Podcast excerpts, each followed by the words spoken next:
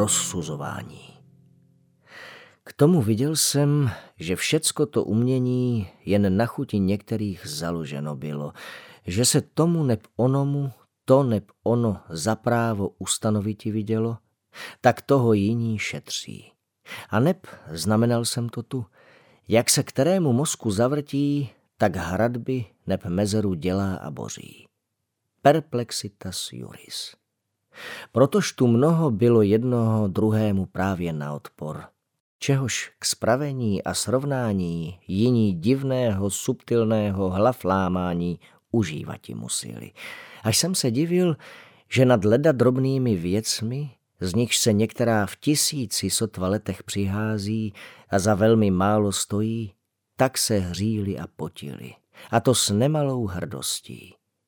Nebo čím kdo více hradbu probořovati, lec kde s mezeru protrhnouti a zase zatarasovati uměl, tím více sobě se líbil a jiní na nic skali. Někteří však i oni vtip protírajíce vstupovali o něm na odpor, že tak a ne onak se hraditi a neb mezeřiti má volajíce. Tož byly roztržitosti a hádky a roztoupíce se maloval ten tak, onen onak, každý k sobě diváky vábě. Labirint světa a ráj srdce, kapitola 15. K snídani jsme se sešli až v době oběda. Král na mě vesele pomrkával, prsty napodoboval hru na flétnu a při každé příležitosti mě poplácal radostně po zádech. Rádcové popíjeli čaj ani nedutali, obdivně sledovali každý můj pohyb. Dokonce mám pocit, že napodobovali mé pohyby. Plagiátus byl zádumčivý a nemluvný. Na mě se ani nepodíval. No, co se dá dělat? Dobásnil. Bude se muset vyrovnat s tím, že hvězda jsem teď já. Dnes je soudný den, budeme muset soudit, vzdychl král, když snídaně skončila. Jeho dobrá nálada pohasla. Naposledy mě poplácal a neochotně se zvedl od stolu plného dobrot. Šouravě se přemístil do malého trůnku pod oknem. Cestou sebral se stolu mísu bombónu. Tak mi sem, kancléři, pusťte první kauzu, řekl znechuceně a strčil do pusy bombón. Kancléř zde není vaše jasnosti. A kde k čertu je? V soudný den tu přeci musí být. Vyřizuje tu záležitost ohledně štěstěny. A, rozpomenul se král, tak ho zastoupíte, vy brute. Mávl na nejbližšího rádce.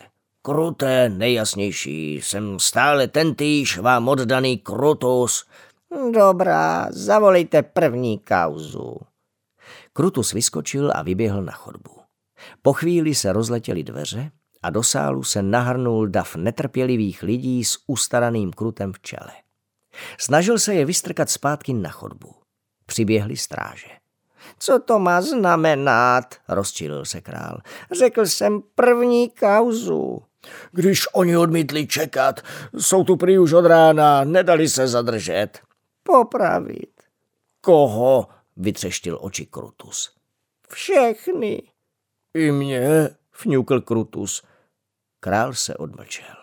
Rozbalil další bonbon, papír hodil pod trůn a řekl už smířlivěji. No dobře, to by trvalo dlouho. Tak ať se všichni posunou stranou a zavolejte mi tu první kauzu kruté. Krutus s pomocí stráží všechny zahnal do koutu sálu a pak ukázal prstem na dva muže. Předstoupili před trůn a padli na kolena. Krutus ještě třesoucím se hlasem ohlásil. Případ řezník versus řezník. Král se zaujetím studoval jednotlivé bombony v míse, když zahájil řízení. Jméno Flaxus. Pleckos. Povolání. Řezníci tázavě pohlédli nejprve na sebe, pak na Kruta. No tak bude to. Král se skočil z trůnu a klekl si na zem. Nemám tady jenom vás. Skrčil se a začal šmátrat rukou pod trůnem, zadek vystrčený na řezníky. Nakonec pod křeslo vlezl skoro celý. Jsme řezníci. No ovšem. Král se vysoukal v ruce bonbon. Ofoukl jej a strčil do pusy. Se spokojeným výrazem se uvelebil v křesle. Tak o co jde? Jde o moji kytu, promluvil jeden z nich. O moji kytu, zvolal druhý. Kde je předmět doličný? Krutus luskl prsty. Sálem se rozdrnčela kolečka, před králem stanul vozík s kýtou doličnou. Král luskl prsty, Krutus luskl prsty a do sálu napochodoval svalnatý zbrojnož s obří šavlí. Aha, další muž v královských službách. Pravdou je, že některé věci ženám nesluší. Mistře šavlou nekonejte, poručil Žalamoun. Šavloun se napřáhl, když tu Flaxus skočil na kýtu a přikryl ji vlastním tělem. Zadržte prosmilování, tomu to radši dejte celý, hlavně to nepulte. Král znuděně potřásl hlavou. Ach jo, sundejte ho z toho. Přispěchali stráže a za velikého křiku odtrhli Flaxu se od kýty. Šavloun bez váhání sekl. Byla to krásná a precizní rána. Mistr Šavloun měl evidentní praxi. Další, zvolal král. Řezníky vyvedli. Přiveden byl pekař Bochnikus a pekař Preclikus ve sporu o dva pytle mouky. Hodně se přitom naprášilo. Navrhoval jsem, že by se to dalo dělit i jinak, ale král trval na svém. Následoval případ zlinářů Šnitlikus versus Celerus. Soudili se o dýni. Zeťové Milius a Darebus od Chýni, tento spor byl odložen jako neřešitelný. Pak mi ještě utkvěl v paměti případ Krasa a Ksichta, Bona a Šlechta. Zajímavý byl i spor Kairos versus Chronos, nebo Usus versus Ubusus. A tak to šlo až do půlnoci.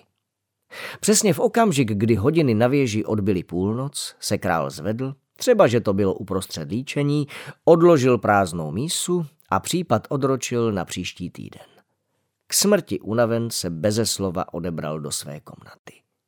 Vlečka se za ním těžce táhla a zametala papírky od bombónů. Nespokojení nerozsouzení dávali svou nespokojenost hlasitě najevo. Několikrát museli zasáhnout stráže. Pro mě osobně to byl zážitek, alespoň na poprvé. Ostatní rádcové soudný den však v oblibě neměli. Ti, kteří nespali, se otupěle ploužili vyčerpaní celodenním sezením do svých komnat. Spící nechali spát. Já neměl na spaní ani pomyšlení. Něco mě napadlo. Promýšlel jsem to celou noc. Uvidíme, co na to král zítra řekne.